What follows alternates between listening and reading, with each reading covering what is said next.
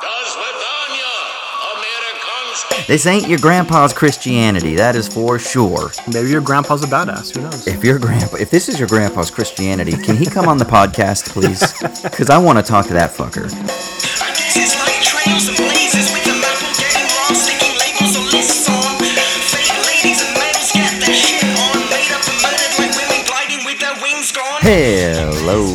Welcome to Owls at Dawn. We are just two dudes from Southern California who studied philosophy, politics, and religion around the world and decided to start a podcast where we could bullshit with impunity. I'm Austin Hayden Smith. And I'm Troy Polidori. And this week we're jumping into chapter two, part two of our new book club series on Daniel Colucciello Barber's On Diaspora. This is a follow up to the episode a couple episodes ago. I think it was episode 80, where we did the introduction to the text, and then chapter one uh, on immanence, and this is going to be a chapter on the concept of diaspora. So stay tuned for that. It's definitely going to introduce you to some themes and concepts in a very unique way, I would imagine. So Yeah, be for prepared sure. for that. this ain't your grandpa's Christianity, that is for sure. And if you want to support us, you can go on to patreon.com slash owls at dawn. We have multiple tiers through which you can support us. Uh, one tier, the democracy motherfuckers, for $2 a month, gives you the chance to vote on a listener sponsored episode. Um, we had our last one a few weeks ago. We should have another one coming up relatively soon. And yeah, I think also- I think beginning of April we should probably do another poll for that one. Yeah? yeah, for sure. Okay, cool. Yeah, and yeah, exactly. And you can also support us at a higher level and get access to bonus episodes and our monthly newsletter and uh, naked pictures of Austin, at least, at least some ass, at least, you know? You're offering that, right? I mean, I haven't been in the gym for the past little while, so they might be older, but um, you know, 2018 Austin naked pictures will have to suffice, I guess. we can even body double you like you're, you know, some famous uh, American actor or actress. But let's go super extreme with it. Like put my head on the rock. And I'm not talking about like early rock when he's WWE, but I'm talking about like Hercules the Rock, where he's clearly got some Mexican supplements flowing through his vein. I don't know, dude. I think you're in Australia. You got to go with one of the Hemsworth brothers, don't you? I mean, Liam's body would be more uh, kind of, uh, I guess, analogous to mine, but Chris is Thor. Yeah, I don't even know who Liam is. Uh, he's the dude from uh, you do. It's oh god, the dystopian Hunger Games. He's Oh, that's right. I forgot about he's that. the one that he's the he's the pretty boy in Hunger Games Okay, well, there you go. that she has back home. Yeah, yeah, that's A little bit, of, little bit of you and Katniss. There we go. Yeah, exactly. And he is um, Hannah Montana's like fiance or boyfriend or whatever, or off and on. I don't know if they're still together at the moment. Wow, this is really going down the track of things I don't want to know. uh, yes, but go to patreon.com slash owls at dawn and you can get access to that. And um, as of right now, the newsletter should be out for March. So uh, keep an eye out for that. If you want access to it, head over to Patreon and you'll be able to get that too. So we, we should have some new bonus episodes coming out uh, relatively soon as well. So sign up so you can get access to those. Sweet. All right, man. Well, let's get into the show. So, the first thing we got to do is start off the way we start off every motherfucking episode. It's with the shitty minute. It's where one of us gets to rant and rave about something that's been pissing us off over the previous week. So, Troy, what's got you down, man? Okay, so I, I don't I didn't check on this, but I'm pretty sure knowing me that I've done this as a shitty minute before. Um, but I think it's okay because we're on episode 82 right now, and at that point, if we start recycling shit, if you haven't noticed that we've been recycling shit, I haven't noticed. So it's happened. Like it's for sure happened. It's gonna keep happening. If you've listened to 82 episodes of this ridiculous show, then just you, you get to expect there's going to be some recycled material, right? So Mhm. we're in, we're in the middle of uh, March Madness right now. It just started um, the weekend that we're recording this right now. By, by the time you hear this episode, we'll probably have been through the first weekend of the Upsets will have tournament. occurred. Yeah, uh, fun will be had. No money will be made by people doing the work, um, and and there will be upsets. Um, and there's one common refrain you hear, and I, I bet you could even predict what I'm going to say here, um, from people who watch college basketball and get really. Into If you start talking shit about college basketball, about how college is better because it's a team sport, is that what you're mad at? Is that what you're mad No. at? No, it's not that. Even though that that's Okay. kind of stupid too. Um, Okay. The common refrain, and maybe it's there's like a constellation of ideas here that are all bad, but the worst one of them is the college basketball is better because they try harder than the professionals. Is usually the comparison. Oh yeah, because because they're they're playing for their school and not for the money, so there's some sort of integrity that they have more to it. Yeah, there's that. I think there's also a subtle, sometimes not so subtle. We like the teams full of unathletic white guys.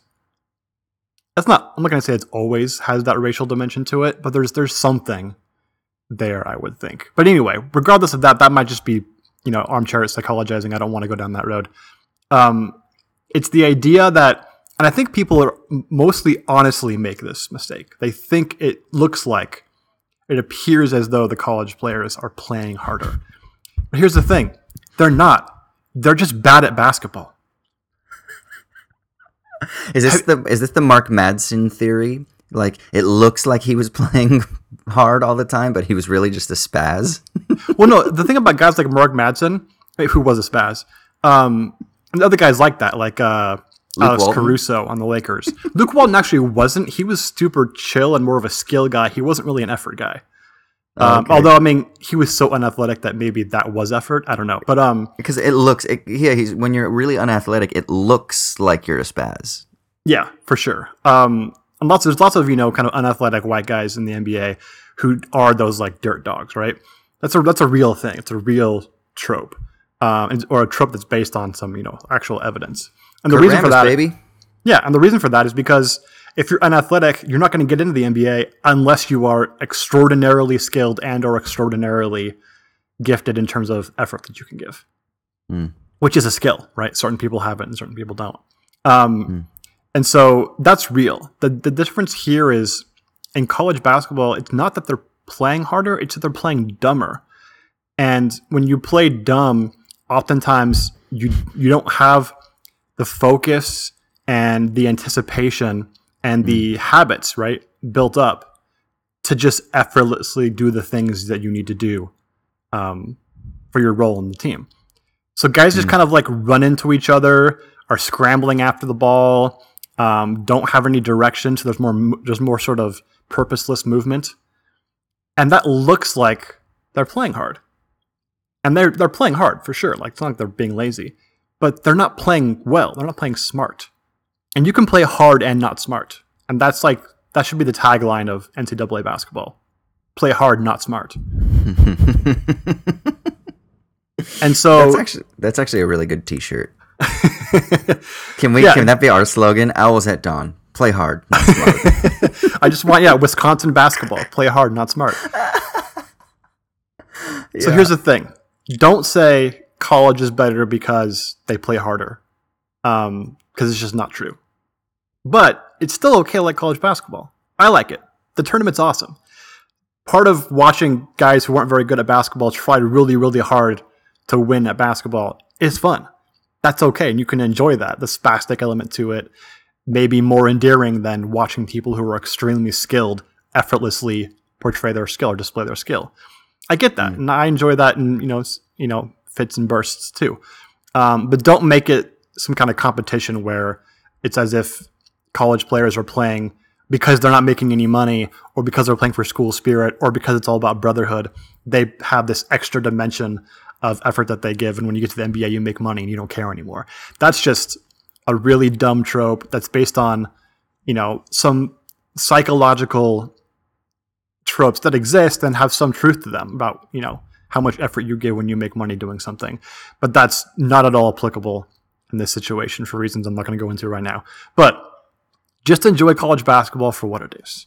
It's a bunch of guys who are moderately skilled at a thing, kind of doing it better than most people, but not all that well overall. And they really, really care about it. And so that's kind of fun. It's like when you go watch AYSO soccer with a bunch of five to seven year olds mm-hmm, mm-hmm, and they're all mm-hmm. tripping over each other and running into each other and crying. And they really care and they're really trying hard until they shit their diapers. And then, you know, you have to have a timeout and all that kind of stuff. Um, that's fun for in its own kind of particular way. It's not because you're enjoying watching, you know, transcendent skill. So enjoy it Yeah, for, I the- mean- for that reason. I have more fun at AYSO games than I do at like MLS games, but it's not because the players are better. It's because the environment is more fun. And I think that's the thing is the environment of college basketball. It there is more of an investment in school spirit and stuff like that. And part of it is all surrounding this myth that we have created about the amateur athlete having pride or like some sort of integrity in their athletic output. Whereas professionals somehow because they're getting paid it contaminates the purity of sport right? Which is an interesting thing to explore. But i do have a counterpoint for you. Just two words. Lebron james. That motherfucker does not play defense. All right so maybe No, i have three words for you lebron james defense he is not playing hard whereas you know if you watch Syracuse, every motherfucker's playing that zone defense as best they can. You can't play zone defense hard, by definition. like that's an analytically false statement that you're playing zone defense hard. No, you have to Um, engage the faculties. You have to be aware, bro. It's not necessarily movement hard, but you, you have you have to move yeah four inches uh, a play. Um, also, uh, uh, I'll uh, respond to your counterpoint with LeBron James not playing defense, which is absolutely true. With uh, every star of every college basketball team, other than a select few guys who are just awesome, like Zion Williamson, don't play defense either because uh, they have so many responsibilities on their offense because they're often the, the only guy on the team that's any good. Um, that Yeah. they're just hidden completely on defense. Like, look at we just saw. Did you see anything about Ja Morant from Murray State yesterday? I, I, I know who he is, but I didn't see what happened yesterday. What's up? yeah, he had a triple double. He's probably going to be the second pick in the draft after Zion. Um, that guy doesn't play defense to save his life, which is fine because he's on Murray State and he's the only guy who's any good, and he has to do everything for them. And he has to score offense. 40 points. Yeah, exactly. So yeah, it's it's the exact same in college, uh, except for the select few guys who are just gifted athletically enough to give it on both ends, which is true in the NBA too. You know, there's another element to this, though, that needs to be considered that a lot of people sort of forget. And I think it's because we think wrongly, I, I would say, that playing sports is a privilege. That, like, these professional athletes should just be thankful that we're allowing them to make millions of dollars because we pay their salaries, right? There's like this strange, it's almost like a social contract kind of theory. Like, well, we don't have the athletic skills to do it, so we allow you the uh, supreme people do it and in return we pay you money to entertain us. There's this strange sort of like uh, yeah it is. It's almost like the the social contract idea right? That we've bestowed these responsibilities to these other people but nevertheless they still serve us kind of mentality um, which i think is wrong but there's also something to consider that a lot of professional athletes talk about this that they don't all they don't love it sometimes. You know if you're a professional football player for example and you've been playing for seven years and your knees are fucked and you're tired of traveling and you're tired of kind of living in hotels and maybe you're just kind of like a small town person but this is your job you wake up and you do it there is a sort of mundanity that comes along with professional sports that loses a little bit of that luster that would also be an interesting foil to add to this idea that kind of goes into why it is that um, the college athlete plays quote unquote harder. Maybe there is a sense in which they haven't been burdened yet by professionalism. They haven't been burdened yet. But then the other side to that is yeah, but they're also coursework. Some of them are legacies. They're only playing because their parents want them to play or something like that. So there are all these other factors that need to be considered when we're talking about this. You know?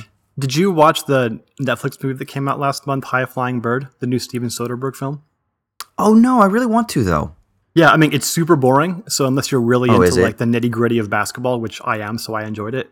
Uh, I'm not sure that you'll like it so much, but I think you'll like it for sure. Um, Yeah. And the whole thing was shot on an iPhone too, which is he's done that a few times now, and it's it's pretty interesting. Um, but it's a basketball movie where no actual basketball is played, like zero. Hmm. Like there, a guy holds a basketball a couple times, and that's it. But um, the movie is a lot about this idea that exploring that notion that some of the the luster and the passion for basketball gets lost when you involve it in this sort of corporate sphere, right? Um, and that the solution to it is not the sort of college purity model, um, which is pretty regressive, right? I think we'd all say that. But instead, is uh, what if the players own the teams? What Mm. if they actually um, ran the teams and did it themselves? So a whole different model for how uh, professional Mm. basketball is. And so I thought that was an interesting way of kind of agreeing with sort of the diagnosis that you're making, which I also agree with. It's certainly part of it. I think we even talked about this offline. You know, a lot of the NBA stars often talk about their one year of college sometimes, where they're on campus for six months as being the greatest time of their life. Um, and that's for good reason. Like, there's a lot about that experience that just would be awesome. And you can't replicate that uh, in the professional sphere. Um, but that there's other models that are available than either the sort of regressive work for free, work for passion college Hmm. model and the uh, professional but corporatized version that is the NBA. You know, I mean, I, mean, I know we're going kind of long on this, but there's some interesting stuff in this too. Like when I lived in Ireland, one of the things that I you, you kind of just get caught up in is their um, their Gaelic football, which is uh, and then they of course they have um, hurling, which is another, but they have the, the the Gaelic games, which is this time of the year where all the counties compete in hurling and in uh, Gaelic football, which is kind of like a mix between Aussie rules football. It's kind of like rugby mixed with soccer a little bit. Um, it's it's kind of hard to explain, but it's really an interesting sport. But they're all amateur athletes, and the entire country comes together. And I remember it was really strange for me. I was like, "You mean the athletes get paid nothing?" And they're filling out stadiums with tens of thousands of people, especially when you get to the the championship. You know, and uh, it was really it was hard for me. I was like, they don't get anything, like like not even like kickbacks or free cars or something like that. And I guess like some of the top athletes do. They get good jobs, like they'll get a job at a bank or they'll get a job like managing a car dealership or something like that. They don't get know that there some- sponsorships. uh, the club does. So if you're Kerry, uh, the club does, but all that money goes towards the facilities and towards training and um, stuff like that. It doesn't go to the players at all. So there are sponsorships, but the players don't see any dividends. But it, I will say this there is something amazing about the tradition of these counties all competing with one another. I think there are 32 counties.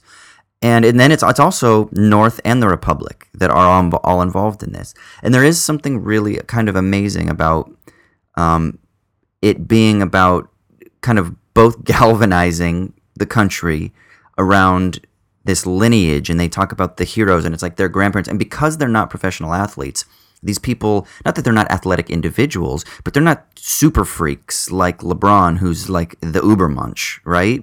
Like these are kind of just people that you would know that uh, their grandpa and their grandpa's grandpa are all played on the hurling team or they all played Gaelic or whatever. And there's something connective about it that isn't corporatized or that isn't commercialized or commodified that is really lovely. You know, it's just hard because college basketball isn't that way because it's such a money generator for the universities that it's hard to talk about it in the same sense. Um, so I don't know. I don't really have a point there, but it's just been a it was a lovely experience to be involved in for when I was. No, I'm totally with you, dude. I, I I'm super into the romantic romanticization of uh, sort of regional sports teams and the rivalries that come with that, and the passion of being involved with your local group. But then that passion doesn't become like you know wartime nationality or national nationalism or something like that, Right. uh, regionalism. So yeah, I love that too. And yeah, I think you're right that the, the difference with the college uh, sports scene here in America is that um, that clearly is utilized as in a like bad faith way to make billions of dollars for the NCAA. Um, so it has, even though that I think a lot of people uh, have that true, um, authentic passion for their alma mater sports team, and that's obviously has nothing to do with the NCAA and their you know, machinations behind the scenes. It's it's hard not to see it for what it really is, which is weaponizing people's authentic passion to disenfranchise and expropriate money from the workers. Yeah. Yeah, yeah. What did you say? What's the slogan again? Uh, play hard, not smart. Play hard, not smart.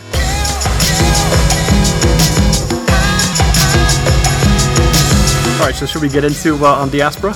Yeah, dude, let's do it. All right, so as Austin was saying earlier at the beginning of the episode, uh, we did the preface in chapter one to Dan Barber's on diaspora a couple weeks ago. So if you want to go back and listen to that first, if you haven't, certainly that would be a helpful way to get introduced to this because there's some there's some technical language and concepts used in this book that jumping into the middle of it would be rather difficult, wouldn't you say? Uh, yeah. Very much so, I think. So, um, do you think uh, there's a way to sort of, um, in retrospect, really quickly review that first chapter on immanence? Okay, I would say the essential thing that he's trying to do is think think immanence. What does that mean? What is immanence? So immanence uh, is oftentimes viewed as either being below uh, transcendence or somehow a derivative of or a degradation of transcendence.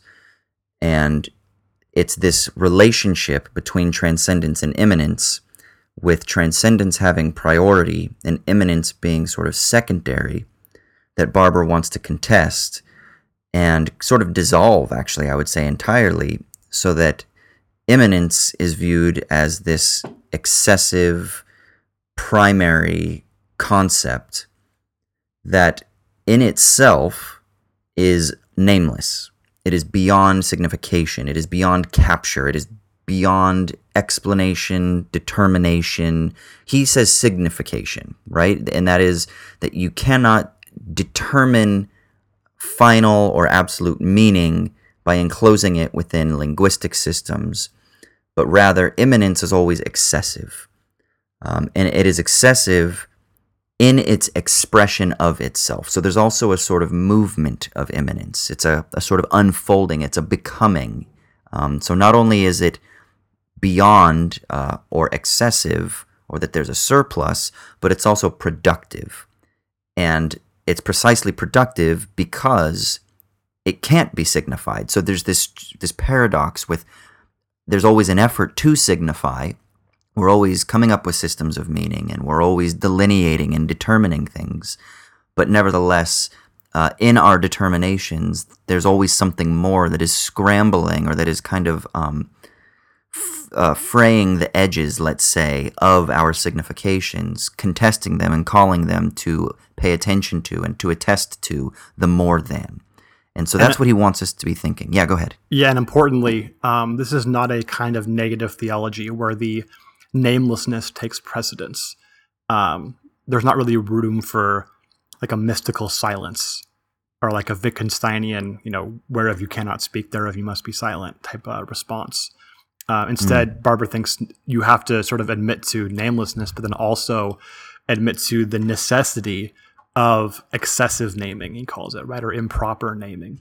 So you Yeah. actually do have to go out and uh, and follow like the logic of determination. You have to speak about things. You have to predicate of objects. You have to talk about the nature of the world, with always the realization that it's going to relay back to the namelessness, right? To the sort of instability at the heart of immanence. Um, so that Yeah. I think you used the ping pong analogy, or was it pong?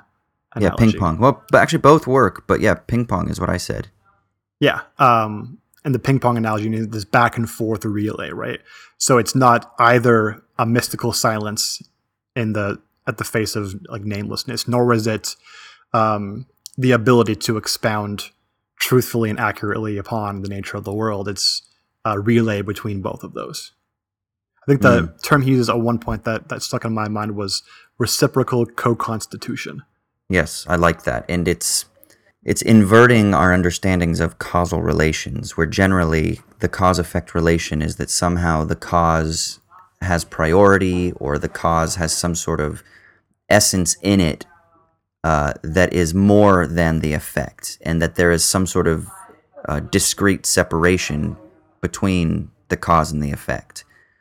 And the way that he wants to think about the relationship of cause and effect between signification and namelessness um, is that there's actually this uh, kind of back and forth uh, constitutive relation where signification is constituted precisely in uh, or immanence's expression of itself, but then simultaneously there's a reverse causality where uh, immanence is kind of constituted in its articulation of itself or in its expression of itself.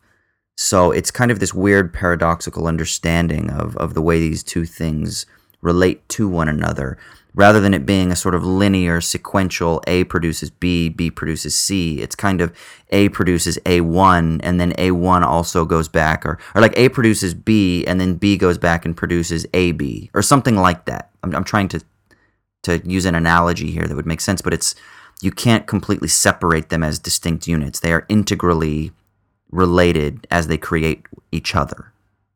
Yeah, uh, a term that he uses in this chapter, which we'll get to, but I want to just kind of anticipate it now, is he uses the term discontinuity um, to kind of get again at this lack of stability at the heart of immanence. And I, I wrote down the phrase, although he didn't say this, I thought it was representative of what he was arguing for fractal discontinuity. The discontinuity itself is discontinuous all the way down Mm-hmm. with itself. And I think that that analogy, if you know about how fractals work, um, pictured it well for me. Yeah. And and I'll be honest, this is difficult stuff to think through because it is very counterintuitive. And and part of the the reason that it's so counterintuitive is Barber is clearly drawing from the work of Gilles Deleuze. Uh, he actually talks about it in this chapter, I believe, where he says in a footnote that this concept of problematization or the problematic is something that he derives from Deleuze's difference in repetition. And we'll get into that, I think, in a, in a minute. But I think it's important to understand Deleuze's project from the outset, from this book, Difference in Repetition, which was published in some. uh, It's an older text. It's one of his earliest texts. Um, Wasn't it based if on not his his first. Yeah, it was his dissertation, but I can't remember if he published it first or if he published another book first before that. But yeah, it's his it's his dissertation. Um, and uh, and in it, he's basically overturning the commonsensical notion of the law of identity that A is equal to A. And Deleuze wants to actually, instead of thinking identity first, he wants to think difference first. So generally now we think of difference as being the differential relation between two identities. So I have a cup on my desk and I have a book on my desk, and they are different insofar as the identity of my cup or the identity of the cup is different from the identity of the book, and that's what establishes their differential relation. So difference is something that is secondary, uh, as it is uh, as it is a description of the relation of the two identities or how they relate to one another. Deleuze overturns that and says, actually, what you have first is difference. Difference is just this field of undifferentiated, unbounded um, differentiality that is only individuated when we determine the cup to be the cup. Now, of course, there are differentiations between the cup and the book, but nevertheless, that's a different, that's a second order differentiation that uh, can only be understood once we have constituted them in their identities, which themselves are products of this differentiation process. Before that, it's super, it's super strange. It's super different to kind of think through from how we tend to think of things. But that's where Barber is starting from. And so, if you're interested in kind of trying to figure out how to grasp this a little bit more, maybe go to like Wikipedia or something and type in Gilles Deleuze.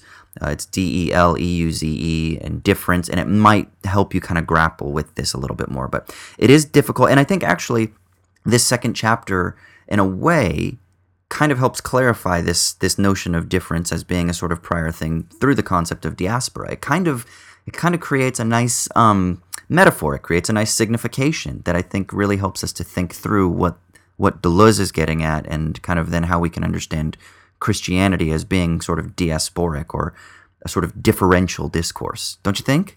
As a non-Deleuzian, Yeah, I've always had trouble with that idea, and anybody who's like into analytic metaphysics in the audience will just like get up and throw your phone or your laptop uh, thinking about this. Um, and so I think that this has been. I still don't get it, but I think that this chapter was helpful in thinking about um, how at least this framing of difference being logically prior to identity could be worked out in thought. Yeah. Well, cool. Well, then let's get into it because I, I said this at the outset. This ain't your grandpa's Christianity. What Barber is doing in this Maybe your grandpa's a badass. Who knows? if your grandpa, if this is your grandpa's Christianity, can he come on the podcast, please? Because I want to talk to that fucker. Um, so in this chapter, Barber wants to look at the concept of diaspora. He talks about it in chapter one that he wants to think the concept of diaspora. He's not looking so much at the historical or sociological fact of diaspora, even though there is a sense in which he's abstracting from that, right? Uh, when he, especially when he talks about Yoder and a little bit, uh, he quotes. Uh, there's a passage where he's talking about sort of the experience of Jewish diaspora in the ghettos. But that's kind of all um, in service of this larger theoretical project. So Uh, the first thing I want to say is that there's a quote that leads this chapter in, and the quote is from Jesus, and it's If you greet only your brothers and sisters, what more are you doing than others? Do not even Gentiles do the same? And That the was reason one he of those uses fire lines in the New Testament, by the way. Oh God, yeah, right. Like, oh, big deal. You greet your brothers and sisters. Doesn't fucking everybody do that? Like, you think that makes you special? I love that. Um, that's how that, that would be the Twitter version, right? That's so snarky. Are you are you saying that Jesus would have owned on Twitter? oh, dude, he was so snarky, man. Are, are you kidding me? Yeah, the Like, Sermon on the way Mount, that, dude. Oh yeah. Oh, but the way that he talks to the fucking Pharisees in this Sadducees. Oh yeah, my God. so Whitewashed snarky. tombs, you snakes. like oh really you guys think you're badasses god um yeah so the reason that barber starts off the chapter with that quote is because he basically wants to talk about uh, what he sees as being this uh, a tension right and and people see this tension all the time and it's the tension between the christian declaration of the gospel which is the good news and then um, the sort of historical enactment of that declaration. And that they're you know you hear this all the time. It's like well the, the the evangelical church isn't really christian. True christianity is just doing xyz you know? Um, and then so some people are like therefore we need to reclaim some essence of christianity. So you have like the social gospel movement that is sort of like trying to reclaim the ethical aspect of Christianity. You have that stupid Bible that Thomas Jefferson put together where he just like cut out all the peripheral stuff and just reduced it to an ethic, right? Like Oh, yeah, supposedly yeah, cut out all the miracles and stuff. Yeah. yeah, cut out all the miracles and stuff. Um and When we were uh, in school, there was the ancient future faith movement, which what's was that the one? idea. Don't you remember that book, Ancient Future Faith? No. It was part of the emergent church stuff. Okay. the the idea remember. was yeah reclaiming the early church uh, house churches no institutions it's about ethic of responsibility and care and uh, all that kind of stuff yeah. Yeah. I mean, it's I fall into this trap a lot of times too. You know, um, It's hard even though I to. don't. it- it's very hard not to because you do look at the early church and you're like, Jesus, well, what the fuck happened post Constantine, right? So that's what a lot of people like to do. They like to like say, ah, it was when Constantine legalized the church, and then his grandson, Theod- is it his grandson Theodosius in 390, legalizes. I'm sorry, makes Christianity the state religion and bans paganism. That's when the institution of the church comes in, and there's this enclosure. that's such a bad marker dude like fucking bishops were murdering people and stuff before that ever happened Right. Um, and so there is this, there is a romanticism that people are often trying to kind of get, or, that are they're often perpetuating by trying to go back to like the truth of what Jesus really was doing, right? And Barber's not doing that. That that's not what he's interested in doing. He's interested in doing something very different. He's interested in thinking through what are the conditions of possibility that make that dissonance, that that maybe paradox or that inconsistency between the declaration of the gospel and its historical enactment. What makes that possible in the first instance, right? That's what he's thinking through. Yeah, so he's thinking more about the existence of a, a form of thought more so than a historical contingency, such as the church becoming corrupted or something like that. Mm. Yeah. It's like what what allow for that conflict uh what allows for that conflict to emerge in the first place is kind Yeah, of it, right? Yeah, and, not the historical conflict, but the, the conflict in thoughts. Right. And his argument is that it's because Christianity has a lack of a concept of diaspora, is what he means. Yeah, that kind of seems like the whole negative side of the thesis of this book, I would think, right? Before we mean? explain before we explain what diaspora is and what its value is, that's the positive side. The negative side is what is the what are the effects, the negative effects of not having this concept of diaspora. Mm. Yeah, and the negative effects are uh, a sort of thinking of transcendence, I think, is what he would say, right? That I think he would ultimately say that, that thinking diaspora is a thinking from immanence. And when Christianity does not think diasporically, it's because it's enclosed within a logic of transcendence. One of those four uh, paradigms that he talks about in the first one, probably the theological ontology or the theological particularism one. Right. And so you may have good and sort of better or worse versions of that, right? Like I think certainly the ancient future faith stuff is very authentically held and largely driven by people who want to do what's right and care about what's good and they really care about, you know, the sort of reputation of Christianity and its mission in the world and all that kind of stuff. Certainly better than like, you know, I don't know, the monolithic Catholic Church or, you know, right wing uh, evangelicalism in America. Um, but still, I think point is going to be they have to rely on transcendence. And that's why you have this counterposition between the authentic Christianity uh, as it's declared by Jesus and then the sort of failure in Christian practice to meet that declaration standards. And that's going to handcuff you um, as far as actually not sort of instantiating an authentic Christianity because Barber's just rejecting the very idea that there is an authentic Christianity. Right. Um, but it's gonna it's gonna bar you from from something from something effective. Mm. Yeah, I mean, uh, because what he he's not in any way trying to assert some sort of orthodoxy. He's not interested in that at all. Rather, what he wants to do is he wants to think of Christianity as a type of thought that is deterritorializing.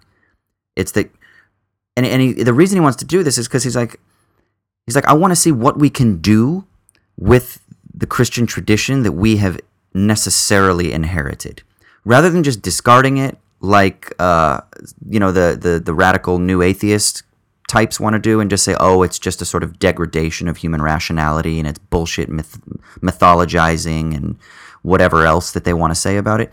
He doesn't want to go that route, route. And he's also not trying to say, no, no, no, no, guys, hold on. We just need to reclaim some sort of truth about it. But rather, let's do something productive with the concept of Christianity per se or with the regime of Christianity that sort of avoids either of those two that avoids condemnation or the desire for like salvation of Christianity itself. And so that's what he wants to do. Thinking of a diasporic Christianity is kind of thinking or imagining new ways to work with what Christianity is. So there's also a level of pragmatism here, I think, that's kind of interesting. Yeah, and I think that frame also helps really think about why we would care about this, or why anybody in the audience who doesn't have a uh, a dog in the fight about uh, that's a terrible analogy, by the way. I shouldn't use that. Um, doesn't have skin in the game. Is that even better? Skin in the game? I Um, don't know. when it comes to Christianity, right? What if you just don't give a shit at all about Christianity? Well, Right. there's some sense in which, if you're at least in the Western world, culture is itself in some sense Christian, even if it's post-Christian. Post-Christian is different than being non, or you know, extra Christian or something. It's different than if you grew up in you know Hindu India or something. So there's some sense in which you have to deal with Christian thought at some in some way, or else you're really just sort of repressing it. Mm. Yeah, this is kind of um there's a nihilism if you try to just simply reject it and say, "Well, fuck, why are we talking about it at all? Let's just ignore it." That's like an otherworldly naive nihilism because you're actually rejecting the world as it is constituted. And the thing is when you think immanently, you sort of affirm all of the significations that are at your disposal right? He calls it what is it, the host community or something like that. What does he call it? The host, the host site or something like that. But like, let's say the host site of our uh, future and present significations are influenced by Christianity.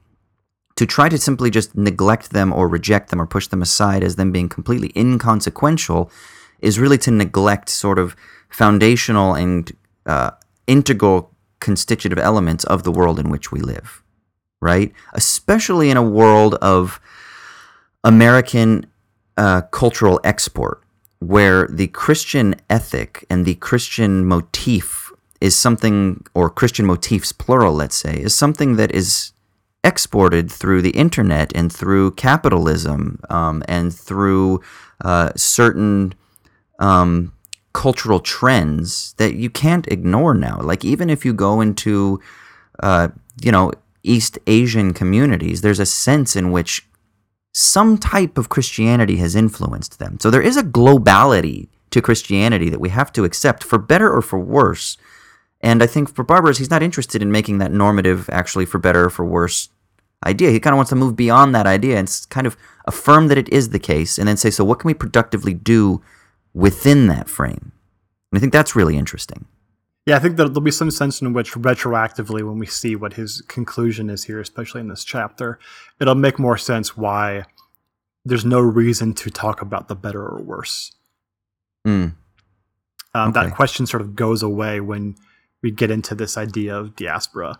Um, but yeah, we'll, we'll come back to that. I want to talk a little bit about this discontinuity, rupture, and apocalyptic. Yeah, that's the, I think that's the that's for me that's the most fascinating part of this chapter. Yeah, so discontinuity, um, Barber says, he says that Christian declarations, so like the mission of Jesus, and we, we didn't say this, but he, he sort of really quickly summarizes, um, you know, what would take thousands of years of biblical exegesis and exposition to determine, and there's still many debates over. Christian declaration is essentially the um, the end or the uh, sort of erasing of vertical hierarchies of power and then the horizontal um, friend enemy distinction. So he thinks these, these kind of two poles are where the uh, Jesus declaration exists, right? Criticizing the powers. We saw that obviously a lot in Paul too, which I think we'll get to in the next chapter. Um, and then also the bringing together of uh, groups horizontally. And so the quote you um, said at the very beginning about uh, don't the Gentiles also love their brothers and sisters? You know, how special are you if you do that? Um, this call to love your enemy is is not just about sort of throwing hot coals on someone's head, right? But Mm. instead about um, collapsing the sort of difference between uh, horizontally associated groups. Mm. So this idea of discontinuity, then he says, the Christian declaration of these uh, of this collapse between ver- of vertical and horizontal uh, relationships. It's not only discontinuous with the world's form, because that's usually how these sort of uh, returns to the early church and whatever form they come in are usually about that kind of discontinuity, right? The Christian declaration needs to be a small, isolated, non-institutional, non decentralized sort of critique of the world's powers. Hmm. And all the different forms of it come like that, because that was the way that the early church was, right? Especially if you read the Pauline epistles; those are about these small, isolated groups being persecuted, trying to find ways to exist in a complicated world full of different uh, political forms and social forms, and all that. And they have a challenging message and a challenging example to the world, right? Hmm. But Barber says it's not only that kind of discontinuity with the world's sort of extant form, but it's discontinuity with itself over well. And that's the difference logically prior to identity thing that you were talking about from Deleuze earlier. It's like a, a double discontinuity or like a or an auto discontinuity. Um, and that's where it's I think harder to really conceptualize because it's so different than these typical forms of Christianity that you see. Yeah. Um, Christianity is viewed from Barber's perspective not simply confronting the powers of the world, but it's also confronting itself. And there is this scrambling. So this goes to that co-constitutive relation of immanence that we were talking earlier. If there's a cause-effect relationship, let's say between the Christian declaration and the world, the, the the typical orthodox way of viewing this is that somehow the essence of the Christian declaration is issuing from God, which is the cause of it, right? Like there's all this language of like the Bible being breathed out and Jesus being the word and the logos and these ideas that sort of seem to indicate the transcendent causal relation that Barber confronts in the first chapter by by uh, sort of transmo uh, not transforming but deforming is actually he uses this idea because it's not a transformation it's a deformation actually of the causal relationship where what's taking place in the declaration um, is something that also has a feedback upon itself in the declaration, in the contestation of the powers of the world, that also contests its own, let's say, eminence, right? So it's not a position standing outside from on high that is separate from or that is preeminent to, but that itself is immanent in its sort of um, contestation of the powers that, that that kind of like rebounds back on itself and reorients itself.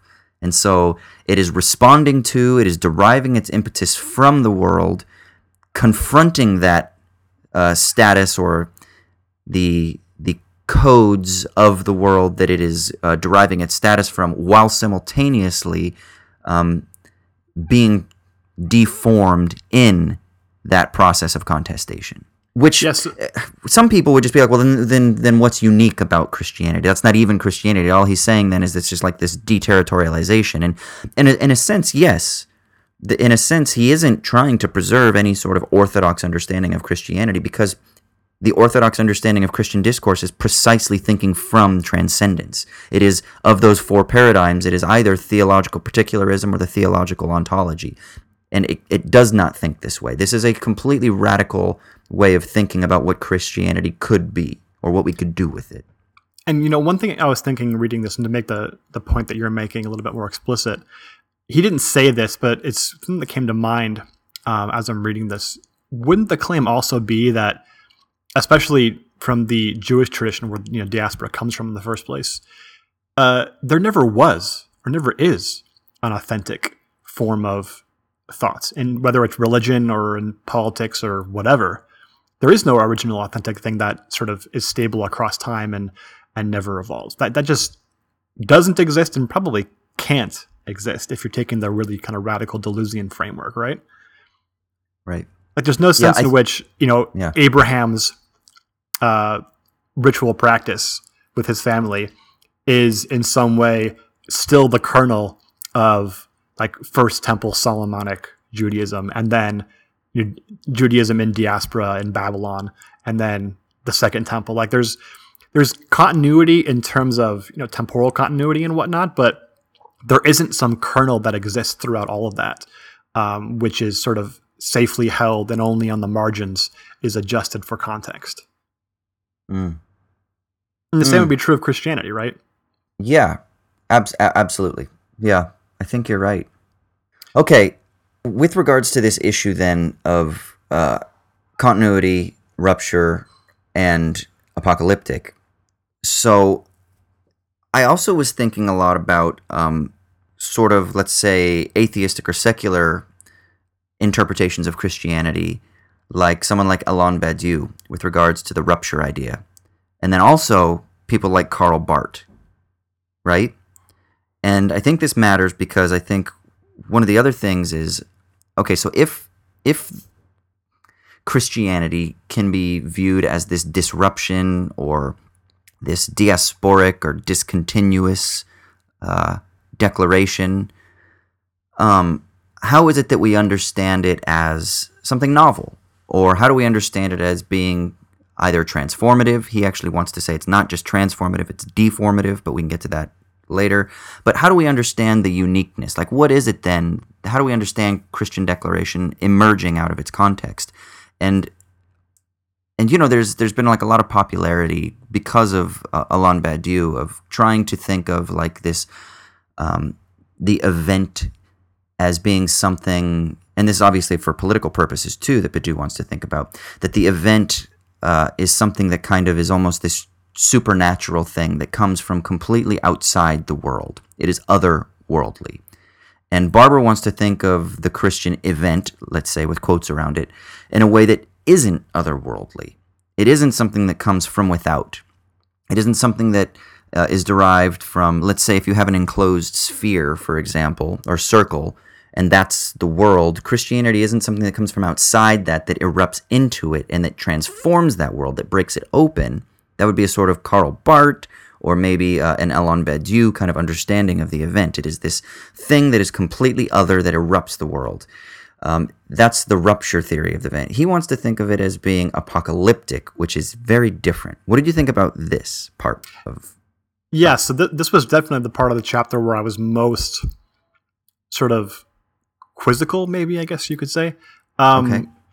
So he seems to countenance rupture as being very much a transcendent notion. He literally says uh, rupture in some sense is a notion or a logic of follows a logic of transcendence, um, and that he prefers this notion of apocalyptic, which I don't feel like he ever actually defined it in contrast with rupture. Uh, I kind of tried to read over this section a couple times to see if he gave any sort of uh, contrast, but I, I, I myself at least didn't see it. Um, Okay. And my concern was that I agree that the notion of of rupture following a, a logic of transcendence is very problematic and often is used by sort of more fascist uh, sort of you know political ideologies and whatnot. And and that's that's certainly I think not something we want to use or a logic we want to follow. But that eruption, um, if I'm getting my my terms right, eruption is when something erupts from within, right? Mm-hmm. I forget, it's, there's eruption and there's eruption, and one of them is from within, and one of them is like a rupture from without. Like if you stick a knife in into like a uh, a, a bag full of air, right? Yeah, IR like the- eruption. IR eruption is what he's talking about. Eruption is like a volcano. Yeah, exactly. And so my thought was that, you know, you've read more Badiou than me, so you need to correct me. I haven't. I read Logic Logics of Worlds like 12 years ago, um, and understood 10% of it at best. But um, for Badiou, isn't the notion that um, the the level of transcendence or from which the event comes is not from without; it's actually from within, right?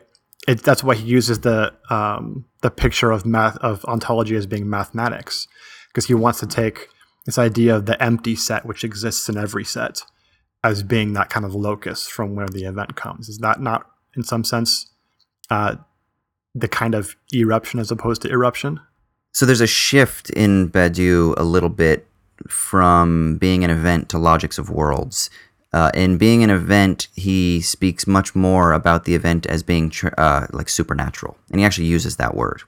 That it's kind of a supernatural event that is radically other, that comes into the world and completely reorders the world. In Logics of Worlds, and then this will be a callback actually to our book club on Prozorov, there's a sense in which the event is a sort of a disillusion of the transcendental coordinates that make up the significations of a given world, right? And so it has more of a sort of immanent causal relation that I think Barber would find attractive. But at least in Being and Event, it seems more, or maybe at least in the reception of it, and definitely in the Badiou book. I'm sorry, in the um, in the Paul book that Badiou writes, the event is viewed as being a supernatural thing that is completely other, that is that idea of rupture that I think Barber wants to get away from. So. So if we're going to say, and he doesn't mention Badiou in this chapter, but he mentions him in the previous chapter. So I kind of felt like he was intimating that Badiou is kind of like this thinker of rupture. I, it- at least maybe that was just my projection, but it felt like that. yeah and to be fair i Um, think logics of worlds came out in 09 this book came out in 2010 was it I feel like this is like his his PhD dissertation too, or like a, a so you, probably hadn't had any familiarity with logics of worlds yet I'm thinking. I mean, the the book I think was written maybe in the French, but I don't know. Maybe it wasn't. Oh no, you're right. It came out in like 2009 or something like that in the French. So yeah, and it wasn't And even it- translated until after. no it was in english because I, I did a seminar on it in 2009 Oh, was it? Okay. Yeah, so it was in, it had just come out when we did the seminar. It was like Okay. brand spanking new. So yeah, I mean, I think there are other notions of rupture that an apocalyptic that could escape part of Barber's criticism here, and, and I'm personally really drawn to them. I don't want to go too far on this, but I'm personally really drawn to those notions. Um, and I'm glad you brought up Prozorov because that's definitely my thinking as well. Because there's a clear sense of universalism there, right? Because Yes. the empty set, um, the nothingness is universal in everything. It's already there. The material's ready to go. Um, and so that becomes, I, for me, that's much more attractive for reasons which we've talked about ad nauseum on this podcast. But um, yeah, I do wonder, and we can maybe come back to this later. I want to try to focus a little bit more on what Barber's trying to do. Um, that could be a, uh, um, I don't want, I don't want to say like a Damocles sword because that's that's way too strong of a claim, but that could be like a, a little something on on his shoulder that we're going to have to come back to at certain points. Hmm. Yeah. Yeah. Yeah. So I think one way of trying to understand what he does mean by the apocalyptic or by apocalyptic is by trying to understand what he's distancing itself from by understanding what rupture is and then by understanding how he uh, articulates continuity. So continuity is a sort of like, let's say there's a consistency, right? That there is some sort of um, things kind of just continue along the way that they've already been going. Or identity is consistent over time, kind of an idea. Right, right. and then rupture is that there's some sort of like radical disruption from without. And apocalyptic doesn't mean either of those things for him. Um, in this sense, he says that apocalyptic is radically futural, whereas neither uh, continuation or continuity, let's say, or um, rupture are able to really think apocalyptic in the way that Barber wants to, because they're not able to really kind of reconcile with time as being this sort of breaking of continuity, but that is immanent, not something that radically comes from without. And um, and yeah, so I think that that's kind of important to understand. And I think you said that you didn't quite get a, a grasp on how he defines apocalyptic, um, but it's primarily because apocalyptic for Barber. Uh, and this is a difference between the event in Badiou and the event in Deleuze. Apocalyptic for Barber is, uh, I think, analogous to what we might call the actualization of the virtual or the event in Deleuze or the sort of paradoxical uh, reorientation of forms. And this goes back to something he mentions earlier where he talks about the sort of form as being problematic. And this is where problematization and the problematic in Deleuze comes in. And this is where it gets all a little bit weird again uh, and kind of difficult to understand. But I read the apocalyptic in clearly Deleuzean terms. So for me, for you, you said that you didn't quite think that he kind of defined uh, sufficiently enough for you the apocalyptic. Whereas for me, it jumped out the page as being uh, Deleuze's notion of the event versus Badiou's notion of the event, which relates to all of these other explicitly Deleuzean concepts. So for me, I was doing a lot of mental work um, in my own uh, in my own head. That if you aren't familiar with Deleuze's project or uh, how he kind of formulates his concepts, that it might have been difficult. Does that make sense? Yeah, for sure. Um, so I get this notion that apocalyptic is radically futural, right? Um, Right. And what I had in mind there, although he doesn't say this explicitly in this section, so I was wondering if maybe it was just implied, is back to this. Um, what was the term he used for it? The uh, reverse causation. Yeah, reverse causation or Yeah. reverse causality. Yeah. So is the futural, is the notion of apocalyptic being futural really just a callback to this reverse causation thing where this apocalyptic future thing um, reverse has reverse causal effects on the now? Is that basically the idea?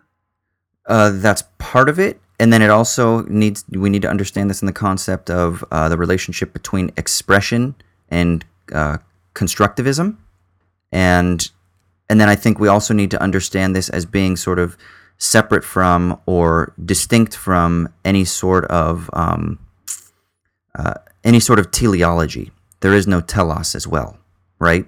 So it's futural, but it's a futural that is radically futural. That is, um, that is that is radically thinking the novel or the new, but from an immanent frame because it is a transmogrification of the very coordinates that condition the world as it presently is.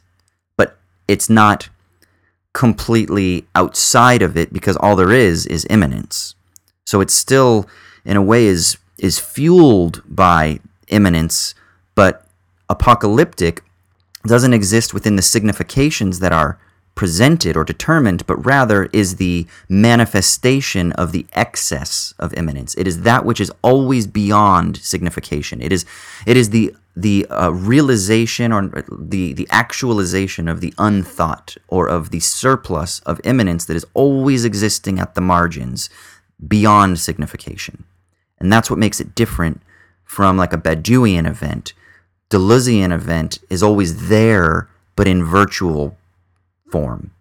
And it's the transition from virtuality to actuality, the transition from the scrambling of the codes to new codes that is what defines a Deleuzian event, and I think what defines apocalyptic. Does that make sense? Um, is the notion for Deleuze then not just that everything is an event, whereas for Badiou it's it's a very rare, specific kind of thing? Events for Deleuze are ubiquitous. Yes. Yeah, That's that's that exactly. Yeah. Yeah, that that makes sense as as a contrast between the two visions, and that makes sense of the apocalyptic then? Because when I think of apocal- apocalyptic, I think of this very specific um, genre, specifically of like you know biblical texts. Um, whereas he's not referencing that specific kind of like genre of thinking or genre of uh, um, theologizing or philosophizing. He's thinking more about taking the apocalyptic mode and just saying, actually, this is how all thought works. Is that not the case? Well, he's kind of again, he's thinking what are the conditions of possibility that allow for apocalyptic thought to emerge in the first place, right? And he talks about that in the relationship of covenant ideology. So he's looking at um, like you know third century BCE, and he's saying there was this emergence of apocalyptic expectation. What is it that caused that anxiety, where all of a sudden apocalyptic becomes the sort of regime that that frames Second Temple Jewish thinking? that there were these expectations, these heightened expectations for the Messiah. And he says it's precisely because of the failure of covenant ideology, which was the idea that God is in control of everything. I thought of it as like a failure of theodicy in a way, right? Yeah, like I thought the same that- thing for sure. Yeah, and and because of that failure, anxiety is induced, and the reason that anxiety is induced is because that's the sort of the margins of signification, um, or let's say the um, the gaps in the margins of signification are being penetrated by uh, immanence, which is always excessive, which is always productive, which is always there, which is always calling us to kind of acknowledge it, which is always scrambling the codes of truth in our political and social and economic lives. And so, what are the conditions that created apocalyptic anxiety in the first place? Is really what he's interested in thinking. And it's precisely because of the excessiveness of immanence. So, for Barber, apocalyptic isn't simply the apocalypse, which is the singular event towards which future is moving, which is like the revealing of the truth that once and for all has always been there, but we just didn't have it shown yet. But rather, apocalyptic is the kind of conditions of possibility for scrambling uh, the codes of reality that make up our world. Yeah, I was thinking as an analogy, you know, for our own sort of political, uh, ideological location today, we could think about the sort of sort of declaration, like American declaration, versus the American uh, failure failure to sort of perform on that declaration, right? Uh, everything Mm. from freedom to liberty to um, uh, to specific kind of American socialization or whatever. All those things together have a certain promise to them, right? A certain life um, that we can live individually and uh, as a community, which has clearly, in many ways, failed, right?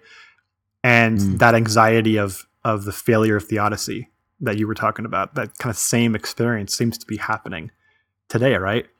Um, Mm. So you can you can kind of map that onto not that Americans live in diaspora the way that you know Jews in Babylon would have been, but um, there's there's some sense in which uh, a similar experience of the failure of theodicy uh, might be the case, and um, so you can kind of map this politically today. And I think that's kind of running through, or at least going to be running through um, a lot of this book at some point, given what Barber said in the first chapter uh, about getting to where we are today as sort of a goal. Yeah, I was thinking about it too. Also, within any sort of uh, discourse that has some sort of inconsistency, I was thinking about with communism, right? Like the declaration of communism versus the sort of historical enactment of it. Like that's it. You could also do a similar sort of investigation with that. Um, you could do a similar investigation with capitalism, the supposed the, the declaration of capitalism, uh, and then of course the kind of enactments of capitalism. There are ways to kind of uh, apply this um, this strategy, I think, to to various other fields. Um, yeah, there's actually uh, so uh, part of the reason too that I that I really love this notion of the apocalypse that he develops is that it really has a lot of resonance with the work that I do in the uh, in my book that's coming out this summer um, on Sartre's critique of dialectical reason because the the notion of the apocalypse factors heavily in Sartre's critique um, that he derives from uh, Malraux and that actually Badiou derives from Sartre. And so there is this interest in exploring this notion of the apocalypse um, in different ways. And I kind of side with the Deleuzian sort of reading of apocalypse as being something that is ubiquitous and Um, I talk about the difference between the Badiouian conceptions of the event and Deleuzian conceptions of the event, but I'm really fascinated with this idea of the apocalyptic as being a sort of dispositional reorientation to the world that transforms both our subjective constitution and the world as they co constitute one another. And for me, that is precisely what I develop when I'm in my book talking about the creation of society as a work of art. It is this co constitutive relation that transforms the world in our creation of ourselves and vice versa, the creation of ourselves and our transformative creation of the world.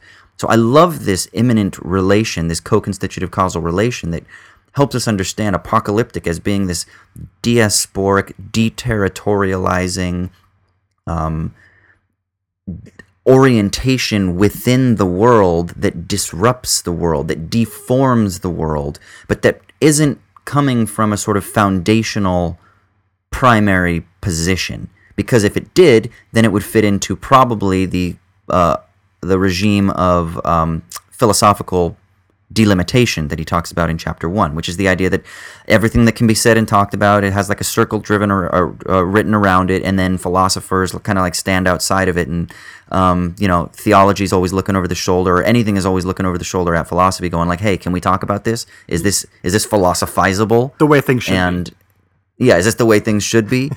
and um, and yeah, I, I love that idea of of kind of scrambling that. So it's not that orientation. It's again, it's this idea that, and this is not your grandpa's Christianity. It's that Christianity itself is deconstructing, for lack of a better term, itself in its sort of deconstruction of the world in which it finds itself, from which it draws its inspiration to deconstruct itself. I don't know, man. I think this whole thing is just a huge excuse to do a lot of drugs and be like, yeah, reciprocal co-constitution with the world. Hey, man, uh, Rimbaud, right? Deregulation of the senses, dude. See, my point is made. Not Rambo. Rambo. Rambo. I think Rambo Um, is is, it- also Deleuzian. he might be, dude. It's Is just there it's- anything it's else the you- bullets becoming person. Oh Jesus, it is. He is becoming animal. Um, is there anything else you wanted to talk about in particular? So yeah, let's just quickly talk about the interparticularity idea because I think this is how he's cashing it out Okay. in terms of what does this look like in practice um, in Christianity. Oh, real quick, real quick before we get there, because this is this matters for this. Um, apocalyptic just isn't simply deformation as well. There's also a reformation, and he talks about this in relation to decomposition and recomposition that matters because it isn't just simply destructive, right? So it's not just Nietzsche philosophizing with a hammer, going in and breaking things down. And this again is important for Deleuze. For every deterritorialization, for every scrambling, for every decomposition, for every destruction, there's a reterritorialization, there's a recomposition. So apocalyptic isn't just critical. And that's, I think, really important to understand because interparticularities imply that there are new formations of particularities. It's just that they aren't going to be these discrete, forever units uh, that can be analyzed, but they themselves are in the process of becoming. So I just wanted to say that because I think that's important. Yeah, there's, So, a, there's that strong element of becoming being prior to being um, in Absolutely. ontology. Yeah.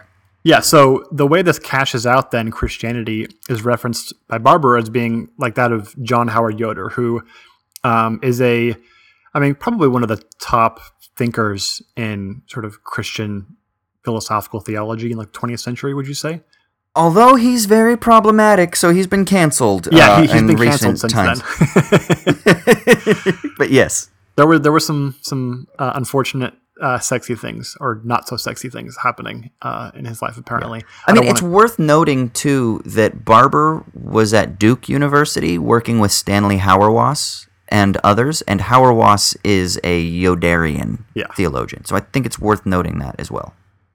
Yeah, so we'll just kind of put that stuff off to the side for now and say if if that's definitely something to look into um, if you're interested at all in Yoder. And this book, I think, was written before the Revelations came out. yeah, it was. That was just in the last couple important of years, I think. Yeah. Yeah, so um, Yoder was. Uh, I read The Politics of Jesus back in college. Uh, I remember maybe two things about it. Um, but Yoder was following in like the kind of Mennonite Anabaptist tradition, right? Yeah. So not one of these. Certainly not a Catholic theologian, and certainly not one of the sort of mainstream liberal theologians, and obviously not of the uh, sort of conservative institutional evangelical type. And so that made him very unique in that you don't normally think of the sort of Anabaptist tradition and the Mennonite tradition as, as really having much of a place for sort of academic theology. Um, they don't they don't usually are not usually involved in the institutions in which academic theology is produced. So that made Yoder very unique, um, and he's probably best known for articulating a an extremely pacifist version of Christianity. Right? Yeah. Yeah. So I yeah, think I was I was very influenced by that actually in my latter uh, undergrad years and kind of like early graduate school work.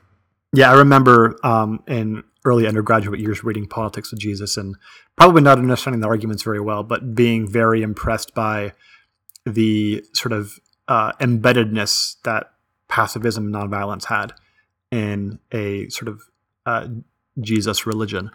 Um, and that was after 2003 and the Iraq War invasion and all the debates about that. But it certainly retroactively colored how I saw all that stuff because I was just, you know, a high school kid and I didn't really know um, what was going on. But certainly, we were in the midst of uh, being in Iraq and Afghanistan, and those debates still continuing when I read that book. So it had a very formative influence on me, even if I don't really remember much of it or consider much of it today. So, what is this interparticularity idea then that he's drawing um, from Yoder? Uh, let me see. There's a quote here. So it's from Yoder's essay that's called On Not Being Ashamed of the Gospel. And Barber says that Yoder here addresses a tension that inevitably arises in the communication or cultural translation of Christian declaration. So, on the one hand, this is still a quote the demand for communication calls for significative flexibility so signification, the flexibility of signification, understood as vulnerability to networks of signification that are foreign to those expressive of Christian declaration. And then on the other, there's a demand for integrity that requires attention to ways in which such cultural translation might blunt the specific directives of Christian declaration. So um, basically, what is the uh, epistemological, or, or, how is it that you kind of uh, understand Christian declaration when you're going into contexts where this is a very sort of different declaration, right? And that's what he means by there has to be sort of significative flexibility. There has to be a, a vulnerability to these networks of signification that are foreign. So if there's a host world and the Christian declaration is different from that, there's a sense in which there's an awareness that there's a difference, that there's a kind of um, uh, that there is a way in which there needs to be a relation between these two. So that relates to a universality, right? There needs to be a universality, or there is a universality to the Christian declaration. It's in that relation of the vulnerability or the sensitivity of the Christian declaration to the foreign world in which it is being articulated.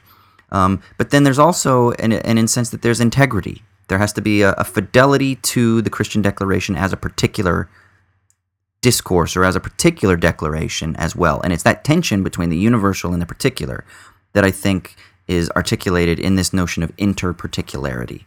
Yes? Is that right? Yeah. So, I mean, some context for this, you know, in debates on religion and the public sphere and politics, um, there's a term, uh, isn't it? Is Habermas that coined communicative rationality? Rationality, yeah. Yeah. And so, really, really overly simplified um, a popular idea following in the Habermasian tradition is something like the universalization of sort of particular languages um, needs to happen so that people can sort of participate in a democracy. Um, yeah, deliberate. So, yeah, exactly. Yeah, so they need to sort of take off the shell of their religious, uh, the clothing on their religious language and their values and beliefs and whatnot, get to the kernel that is generic and is shared between different religions and different ideologies. Mm. and that's the that core is what can be talked about in democracy.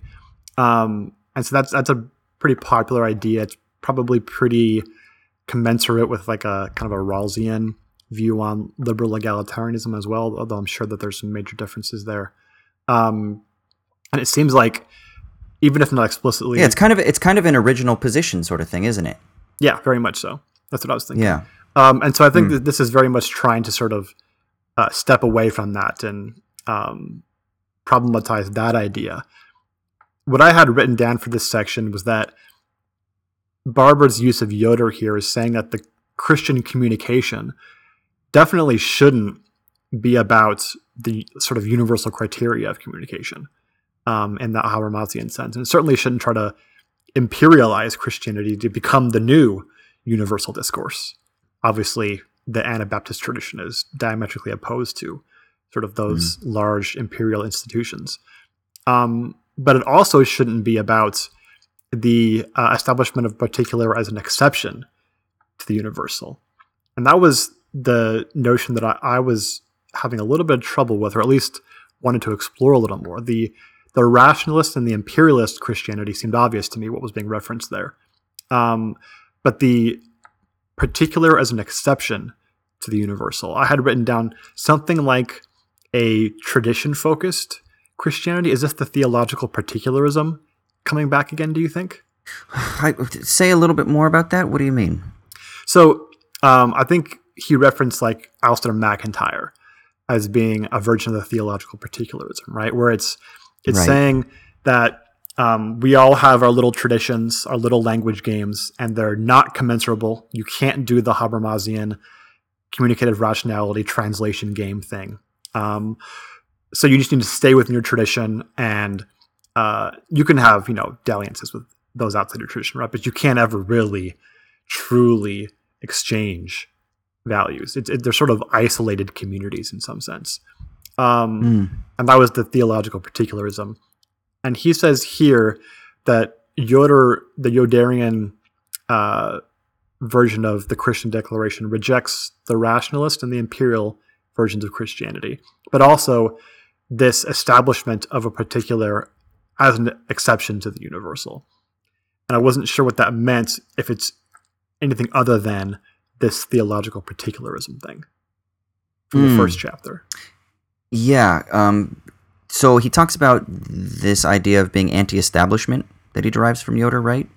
And um, because there is this tension between the universal and the particular, between uh, the sort of universal declaration, um, but also like uh, integrity to the particularity of the the Christian declaration, that that kind of scrambles the relation between the two. And uh, what he draws from Yoder as an anti-establishment figure is that the principle, and this is a quote, the principle of anti-establishment cuts two ways. He says it cuts both ways. It opposes not just the universal establishment, to which the particularity of Christian discourse might be subjected, which is uh, the Prozorov false universal, right? Um, Yeah. The idea that that it's it is the universal discourse. No, it, it opposes that, but it also opposes the particular establishment of Christian discourse, which I do think you're absolutely right is the theological particularism that allows Christianity to just be its own little micro unit um, that is completely devoid from or separate from the universal and is the authentic to that- some internal identity, which is stable over Yes. time. That's the problem because that doesn't exist. Right. Exactly. Exactly. So he says what the principle of anti establishment seeks to defend is not the particularity that, having already achieved its integrity, stands against the universal, but rather the relationship between particularities. And here he talks about is it Nathan Kerr and this idea of um, dispossession? Um, the, the problem is is that there's no initial possession that is essential in the first instance that any sort of particular Christian discourse emanates from, but that rather uh, there's a, a kind of like depossession, there's a non possession, there's again this diasporic scrambling that comes to define the Christian declaration in Barber's terms here. It's not issuing from some sort of um, particular essence that itself is uh, identifiable in its integrity, right? Yeah, I really liked this because it was kind of like saying all the criticisms that you can level against institutionalized Christianity, the imperial kind and the rationalist kind, can also be leveled against the house churches. Right? They may be better in, in some areas, right? Obviously they are, um, but they the anti-establishment logic applies to both because you can establish particulars as exceptions to universal giant imperial institutions as well. They still rely upon a logic of identity. Um, so if you wanted to be a Yoderian, uh, you know, true cult black metal uh, fan, then you need to not only burn down ancient churches, but burn down house churches as well. Mm. That's that's a little Yeah. inside joke for Exactly. No, no, I, I like that though. no, that's right. That's right. Yeah, that that's exactly right. He says diaspora proceeds by imagining a positive, mutually constitutive relation between the two imperatives: the imperative of the universal and the imperative of the particular. And thus, it accedes to a process of interparticular decomposition and recomposition. That's the burning down of the house churches uh, and the creation of the new. The point is, is that anytime you solidify into a being, you solidify into an identity. It's that moment when scrambling needs to enter, right? And that's how you can think of Christianity as being diasporic. It doesn't matter if it's a universal discourse or if it's a particular discourse um, that is kind of like serving as the, the, the transcendental condition or the regulative uh, condition of the critique. You need to constantly be um, scrambling or decomposing both, and then of course that will issue into new recompositions and new significations. It's Foucault's. It, it reminds me of Foucault's understanding of the historicized a priori, right? So if we're going to think of Kant in terms of like having these a priori categories, for Kant they are these universal absolute a priori categories. But Foucault wants to say no, but the, the categories themselves are historicized. They are themselves contingent. And this is something that Barber wants to think of. Historical contingency is not something that we need to bemoan and then try to find some sort of solidity that stops it. But no, we need to just intensify historical contingency, but all around. Yeah, and so this is where interparticularity comes from, right? It's again this Right. reciprocal co-constitution, but here, um, putting in practice in the Yoderian uh, form would be Christianity is not a self-stable identity that exists over time. It's a thing that has to be in diaspora. It has to find itself inside of a host community, or at least have some sort of other that exists alongside it. And it's going to be affected by that thing as much as that thing is going to be affected by it. Well, it will only emerge from a host community. It cannot just simply come from nowhere, right? Like, uh, this is precisely why apocalypse emerges out of the dissatisfaction with covenant ideology. It doesn't just come from nowhere. There is no such thing as like creation ex nihilo here. It's always this is again the importance of understanding or maybe not the it's not super crucial, but this is where I would want to explore more the idea of the the the relationship of the virtual and the actual in Deleuze. Because it it's if you imagine boundaries like a like a circle that is drawn um, apocalypse, diaspora, um, this notion of interparticularity, it emerges as it's on the margins of that circle, but not outside of that circle. Right? Now, it might be that that might be a bad spatial metaphor because the circle implies an enclosed totality, and he's thinking outside of that. Immanence is not an enclosed totality, but let's think of of um, totality as being something that is boundless, but nevertheless, the process of signification is drawing those boundaries and that it is imprecisely, it is in that, that, that tension between the boundlessness and the process of signification that is drawing those boundaries that creates that productive tension. And it is precisely at, at the limits of those significations that is the reservoir for productivity that allows for apocalyptic to become this productive creative force So what happens though when Christianity is the host community? Like is the current state that we were saying earlier. Yeah, I mean, this is something that I think is precisely what he's going to get into with um, the relationship between Christian and the secular, right? That Christianity is a host culture of which the secular feeds off of, right? So the secular is Okay. maybe. Does that make sense? Yeah, I can see where that might go. I think I think he might argue that. I don't know. I mean, I I think that that's actually really interesting. Is is um, historically speaking, we would say that Christianity obviously had to emerge out from or from without of a host culture. But what do you do then when Christianity has become the new host culture? I think to truly think of what we can do with Christianity productively, which is what Barber wants to do, is to also then have that sort of like um, autopoietic uh, decomposition that the host culture itself needs to kind of also be subject to this notion of the diasporic, right? That will that will kind of like deconstruct itself. I think that's that's kind of what we would do. Man, I haven't heard that word autopoiesis in quite a while. Oh, I love that. It's a good word. It might be the most jack off continental philosophy word in existence, though, isn't it? I know I used it at least three times in my book, so Okay, so I think that's pretty good on covering this chapter, yeah? Yeah, I think so. I mean, is there anything? I, I, I wrote at the end. I wrote like I highlighted a passage and I said I love this. Um, so I just this would be my Is last that thing. Is there anything? the whole book? Yeah, right. I, I do. I absolutely do. Um, but so here's the quote. He says, "The imposition of Christian signification on the signification of the host culture is not a failed application of Christian declaration. It is the refusal to make this declaration, for it is the refusal to affirm discontinuity." Christian declaration decomposes the already given forms of identity that govern signification, but it is able to compose differential forms, which is the problematized forms, the diasporic forms, only insofar as it submits to the surplus of signification unleashed within the host culture by the liberation of historical contingency from the presumptive forms of necessity that are decomposed that's kind of a technical way of kind of summarizing everything we said, but I think that kind of encapsulates what he wants to do with Christianity. You know? Yeah, I think the basic idea in more layman's terms, and you can tell me if I'm, I'm getting this right, is Okay. from several different spheres, whether it's a more conservative, whether it's of the Catholic tradition, whether it's of the evangelical tradition, or of these kind of postmodern emergent churches that are more about um, ancient future type ideas or sort of recalling uh, the ancient church. Um, all of them have in common this notion of a stable Christian identity. For some of them, like maybe the more imperialist notion, it's Christianity as an institution which can govern the world.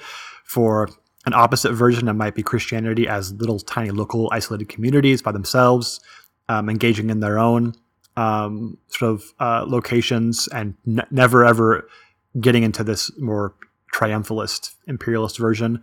But what they have in common is a, a Christianity that has a stable identity in some sense, whatever that identity is, however that identity is mm. constituted differently. And Barber wants to reject that and say that the notion of diaspora means that you're always co constituted by the communities you're embedded in. And then I guess we'll get to the idea of when you're in the group itself, which is the host community, by the smaller communities that are embedded within yours. Um, and a recognition of that kind of contingency of identity or of the privileging of difference over identity is necessary um, to do anything productive with Christianity because these other forms, for better or worse, are not actually going to be productive with Christianity, or I think understand its relation to secularity properly. That's what we'll get to later. Yeah, and the stakes for this are eminently political for Barber because uh, those other forms of Christian discourse try to view themselves as being apolitical, right? That they're talking about being or they're talking about spirituality and it's not about politics. Where Barber says, no, no, that's bullshit. This is absolutely political because we're talking about signification, which is the construction of meaning and value in a world that is then managed, right? And it's managed in a particular way under particular political regimes. And Christianity, as diasporic, is precisely contesting those political regimes by scrambling the codes of signification, scrambling the codes of meaning and value. So it's essentially a political project, which then is, you can see the Yoderian influence because for Yoder, what's the name of the book? The Politics of Jesus. It's like, did you ever read that Shane Claiborne book when we were in undergrad that was called like Jesus for President or something like that? I remember it, but I don't think I read it. it's kind of a similar thing. It's like, no, if we have a Jesus for president, what that means is, is he's kind of being tongue in cheek. But, you know, Shane Claiborne is all about like building alternative communities. He's kind of like a Christian anarchist, I think, in a lot of ways. But he's precisely contesting, if you will, the political regimes that compose the present world. And there's kind of a diasporic Christianity in that idea that, no, Christianity is sort of going to work within the inter- interstitial spaces, but at the same time, it's going to sort of like work outwardly and actively decompose the present world order. And and that's kind of how the politics sneaks in here for Barber. He doesn't talk a lot about politics, but he says that it's eminently political, and I think that it's important to understand that that's always there, even if he's not talking explicitly about politics or socioeconomic systems or whatever. That that's implicit, you know. Yeah, the politics of Jesus is to be a snarky asshole on Twitter, as we said at the beginning of the podcast. That's political praxis right there.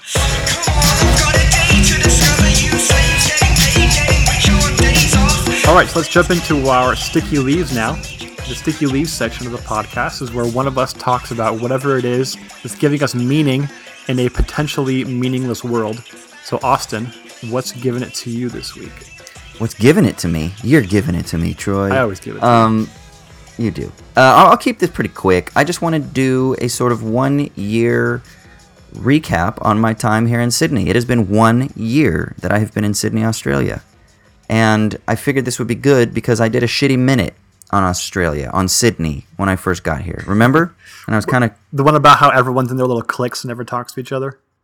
yeah, and I was kind of confused, like I just didn't quite have it figured out yet. And but I want to do a sticky leaves now and talk about one of the reasons why I'm falling in love with Sydney, and to kind of encourage people that they should come and check out Sydney because I come from a place in Southern California where I never had a desire to come to Sydney because I kind of thought I already have everything that Australia has to offer in Southern California, but without the deadly sharks and snakes and spiders and things like that, right? Death around every corner, yeah. Yeah, I was like, I'm good. What do I need? Like, it just it didn't appeal to me. It wasn't other enough. It wasn't different enough to really like inspire me to want to travel here. You know, like when I travel, I want to go to fucking Europe and see a thousand year old castle, or I want to go to East Asia where I can walk through uh, these ruins of civilizations and experience cultures that are completely different from me. And I've I've kind of described this in my living journeys through the Anglo world as being familiar but foreign.